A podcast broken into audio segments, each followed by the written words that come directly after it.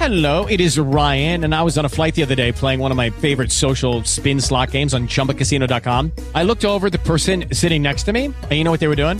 They were also playing Chumba Casino. Coincidence? I think not. Everybody's loving having fun with it. Chumba Casino is home to hundreds of casino style games that you can play for free anytime, anywhere, even at 30,000 feet. So sign up now at chumbacasino.com to claim your free welcome bonus. That's chumbacasino.com and live the Chumba life. No purchase necessary. Group. Void were prohibited by law. See terms and conditions. 18 plus. Hey guys, it is Ryan. I'm not sure if you know this about me, but I'm a bit of a fun fanatic when I can. I like to work, but I like fun too. It's a thing. And now the truth is out there. I can tell you about my favorite place to have fun. Chumba Casino. They have hundreds of social casino style games to choose from with new games released each week. You can play for free anytime, anywhere, and each day brings a new chance to collect daily bonuses. So join me in the fun. Sign up now at ChumbaCasino.com. No purchase necessary. VGW Group. Void were prohibited by law. See terms and conditions. 18 plus.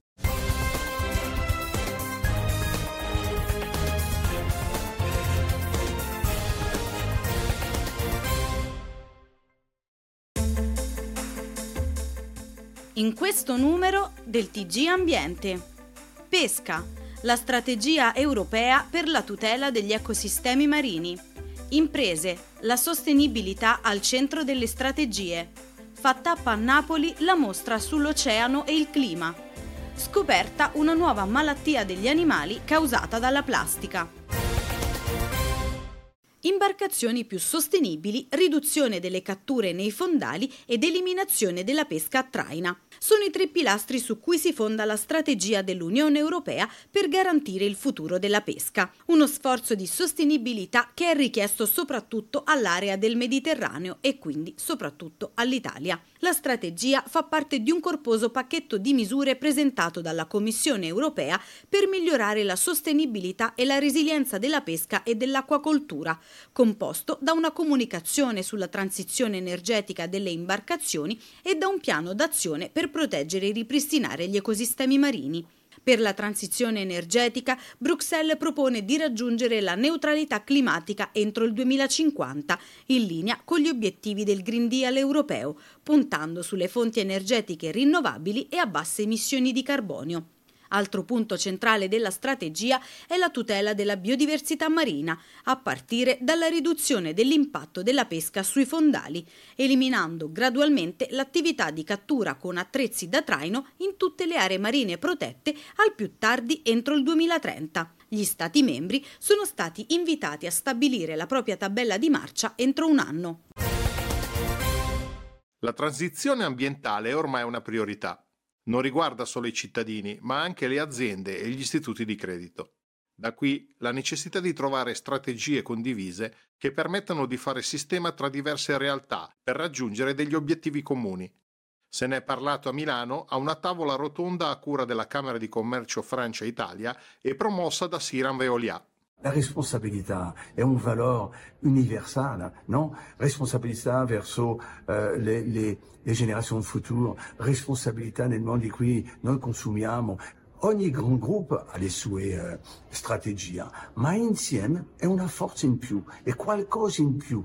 Ogni azienda ha la sua strategia, ma il punto in comune è il cambiamento, che viene accompagnato anche dagli istituti di credito. Le banche e gli istituti di credito devono accompagnare quelle che sono le transizioni e le trasformazioni della propria clientela, eh, sia a partire dalle famiglie e dalle abitudini dei consumatori, sino alle imprese, quelle più strutturate che probabilmente hanno una consapevolezza maggiore, ma anche le piccole e medie imprese che invece si affacciano a questo mondo partendo da un criterio di risparmio, ma anche di eh, volontà di efficientare e di minori emissioni di CO2. L'impegno per la sostenibilità vede in prima linea i settori della grande distribuzione e dell'agroalimentare. Ci siamo posti degli obiettivi di eh, riduzione eh, dei consumi energetici del 20% entro eh, il 2026, di riduzione del, del packaging e di eh, eh, sostituzione quindi nella, per i nostri prodotti eh, a marca propria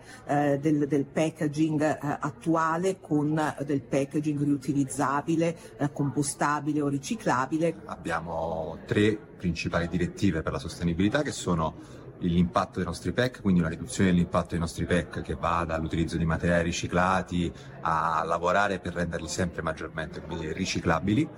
Eh, abbiamo una seconda direttiva che è quella del benessere animale e infine poi una terza direttiva che è quella della riduzione dell'impatto ambientale.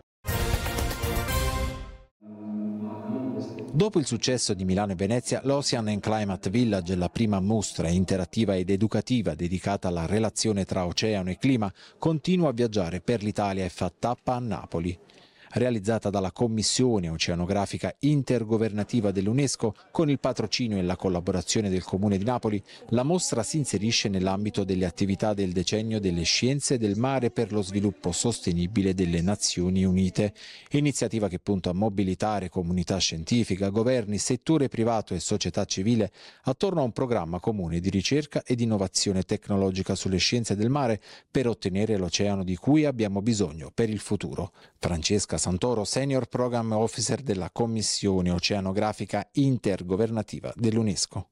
Facciamo vedere, facciamo conoscere, ma facciamo anche sperimentare. Il nostro obiettivo è quello non solo di raccontare, ma di fare in modo che tutti i ragazzi, gli studenti, le scuole, ma anche i cittadini che vengono a visitare il nostro villaggio possano rendersi conto di persone. Intanto partiamo dalle ricchezze del mare, perché secondo me è importante non solo parlare delle problematiche, ma anche far capire quanto importante è il nostro oceano per eh, la, nostra sopravvivenza su questo pianeta. Raccontiamo certo le ferite, ma anche le le, possibili soluzioni perché eh, innanzitutto basandoci sulla scienza, sui risultati della ricerca scientifica siamo in grado di poter proporre delle soluzioni alle problematiche che dobbiamo affrontare partner della tappa di Napoli, E.ON Italia nell'ambito di Energy for Blue, il progetto con cui l'azienda si impegna per la salvaguardia dei mari, coinvolgendo in modo attivo partner, cittadini, dipendenti e istituzioni. Frank Meyer, CEO di E.ON Italia. Noi lavoriamo con l'UNESCO in eh, rendere il mare più blu, perché il mare blu è per noi la base per un mondo verde e questo è il nostro scopo, rendere l'Italia più verde. Questo progetto concretamente è um, sulla riforestazione um, di pianti nel mare. Uh, facciamo uh, riforestazione di, della Posidonia. Posidonia è una pianta molto importante per un ecosistema ehm, sano e sostenibile nel mare e questo facciamo noi concretamente con comunità locale nella Italia insieme alla UNESCO. Ocean and Climate Village è un'esperienza multisensoriale formativa dedicata al tema oceano e clima, ideata in un'ottica di co-creazione, collaborazione e condivisione di conoscenze per riconnettere le persone all'oceano. I visitatori potranno così immergersi in un emozionante viaggio degli abissi e conoscere più da vicino l'importanza dell'oceano per il nostro pianeta e il nostro futuro scoperta una nuova malattia degli animali selvatici causata dall'ingestione di plastica. Si chiama plasticosi ed è una malattia fibrotica dovuta alla continua irritazione che i frammenti di plastica ingeriti provocano sui tessuti dell'apparato digerente. L'infiammazione costante determina la formazione di cicatrici che finiscono per alterare l'anatomia e la funzionalità dei tessuti, causando effetti a catena come un minore assorbimento di sostanze nutrienti e una crescita ridotta. I primi casi sono stati individuati in alcuni uccelli marini del Pacifico sud-orientale. I ricercatori ne hanno osservato gli effetti deleteri in alcuni esemplari di Berta piedicarnicini. Sebbene questi uccelli marini vivano a più di 600 km dalle coste australiane, sull'isola di Lord Howe sono tra i più contaminati al mondo dalla plastica. Nel loro stomaco sono state trovate cicatrici che lo rendono meno flessibile e funzionale. È stata inoltre osservata la perdita di ghiandole che producono sostanze necessarie per la digestione, l'assorbimento delle vitamine e la difesa da infezioni e parassiti e questo può incidere sulla crescita dei piccoli, minacciandone anche la sopravvivenza.